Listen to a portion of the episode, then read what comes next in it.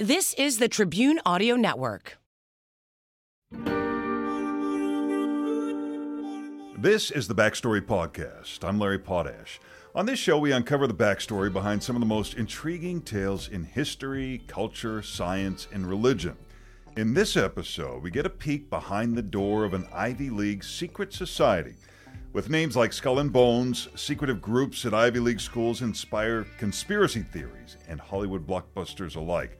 I spoke with Dr. Ian Smith, who didn't think he was a candidate for such groups at Harvard because he wasn't wealthy and he's African American. But then an envelope slipped under his door and changed everything. Smith agreed to shed some light on what these Ivy League secret societies are really like and how the myths surrounding them compare with the reality. Let's get into the backstory of the Delphic Club.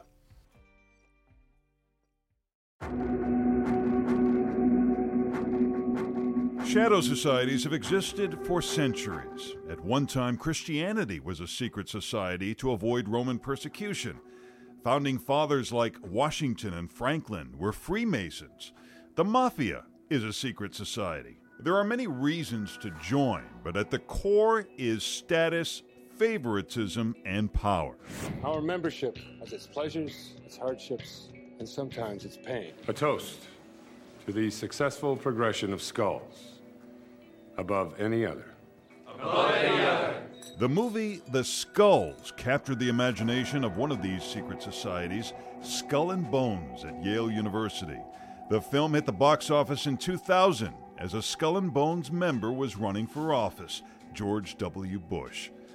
Other members included his father and grandfather, as well as Senator John Kerry.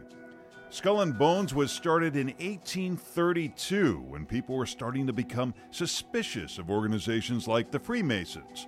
So, two men decided to make their college fraternity a secret society Alphonso Taft, father of President Howard Taft, and a merchant named William Huntington Russell, who made his fortune transporting opium. For centuries, secret societies like these were for white men primarily from established and wealthy families. That is not Ian Smith, one of the few African Americans chosen for one of Harvard's secret societies, the Delphic Club. You know, it's been several decades since I was a member of the club or joined the club, and I have no idea why they chose me. I am everything that a club is not. I'm African American. Uh, I was not wealthy by any stretch of imagination. I come from a working class family. I had no legacy whatsoever at Harvard or in this kind of elite world. I don't know why they chose me, and they don't tell you why they, cho- they chose you. Under his dorm room door in 1988, he received an invitation with three blue torches. That card opened a door to a world most never see. You do learn very quickly how important these clubs are, not just socially, but historically speaking. And they're very different from fraternities in the sense of they are more formal, uh, they tend to be more elegant, um, they have a lot more money. Money, women, parties, exotic trips, and cars. I remember things that happened in the club that were they brought to the fore now in the environment and the era that we are in, those people who participate in those activities would be held very accountable and would have a negative impact. The Delphic Club is a secret society at Harvard based out of an unmarked mansion.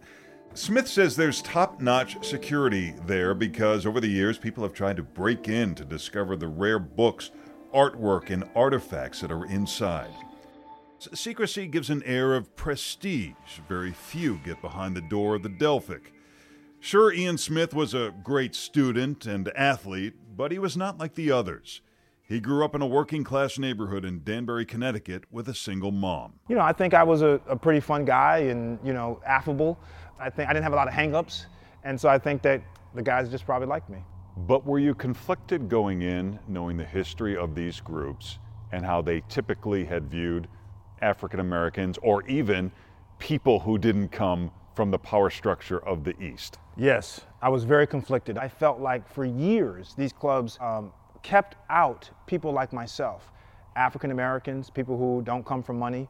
And so here I was, almost feeling like I was betraying my past because I was joining a club that stood for things that either demeaned or didn't represent who where I came from. And so yeah, that was problematic for me, but my curiosity won over. Did you justify it by saying, "Hey, I'm maybe I can reform this group from the inside"?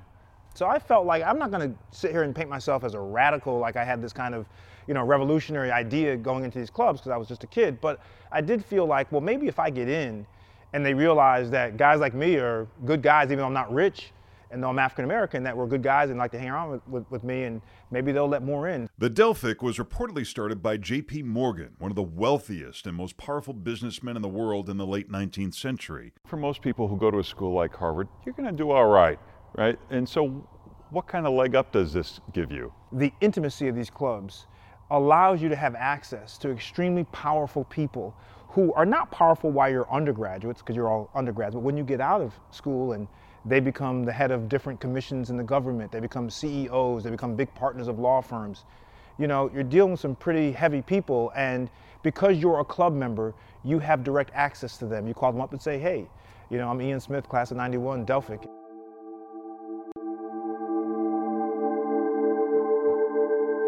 Some people believe these secret societies are part of a master plan to control world events. The reality is, these Ivy League secret societies have generated leaders from Wall Street to Washington, a world that includes banking with dictators or CIA assassinations. That doesn't mean they're driven by some secret handshake from college. As students, some are driven by a thirst for power, others by family legacy. Smith says he was driven primarily by curiosity. I come from the other side of the tracks, and so I was interested to see, you know, how they talk. What do they do on their downtime? What does it look like? Did you find the kids of wealthy families were perhaps not as happy as you would think they would be as a kid who was not wealthy? They were what I expected in the sense of, you know, these elite, very privileged uh, kids uh, who had a very different lifestyle. Uh, that to me was very surreal. His first novel is somewhat autobiographical and infuses a lesson for the other 99% of young men and women who will never get into an Ivy League school, let alone a secret society. When you are a grounded person and you are confident in who you are and what you are, the environment will not have such an impact on you that you lose the core of your being.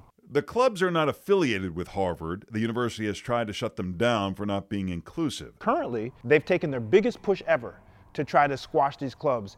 That is, you can't be a captain of a varsity athletic team, you can't hold a student government position, uh, and also they will not give you recommendations for scholarships like the Rhodes Scholar or something like that. They won't give you these referrals and recommendations. So they're trying, but at the end of the day, these clubs, in my opinion, will be around forever because these clubs are independent organizations, whether the university likes them or not. And what about the Ancient Nine, that elite core within a secret society? The Ancient Nine represents a group of anonymous men who are basically a secret society within the secret society. They've been rumored for many, many years. I will not say whether or not they exist. In secret societies, sometimes the secret isn't about the secret, but whether you can keep it. Smith didn't. He didn't give away all the Delphic secrets, but as he said too much, he says he's not worried. The line between corporate networking and world domination is often set in conspiracy theorists' paranoia and Hollywood producers' imagination.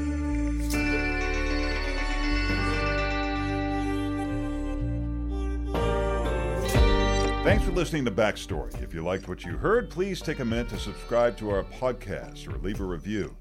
To see more about this story, including photos of secret society members and the Delphic Club, visit us online at wgntv.com slash backstory.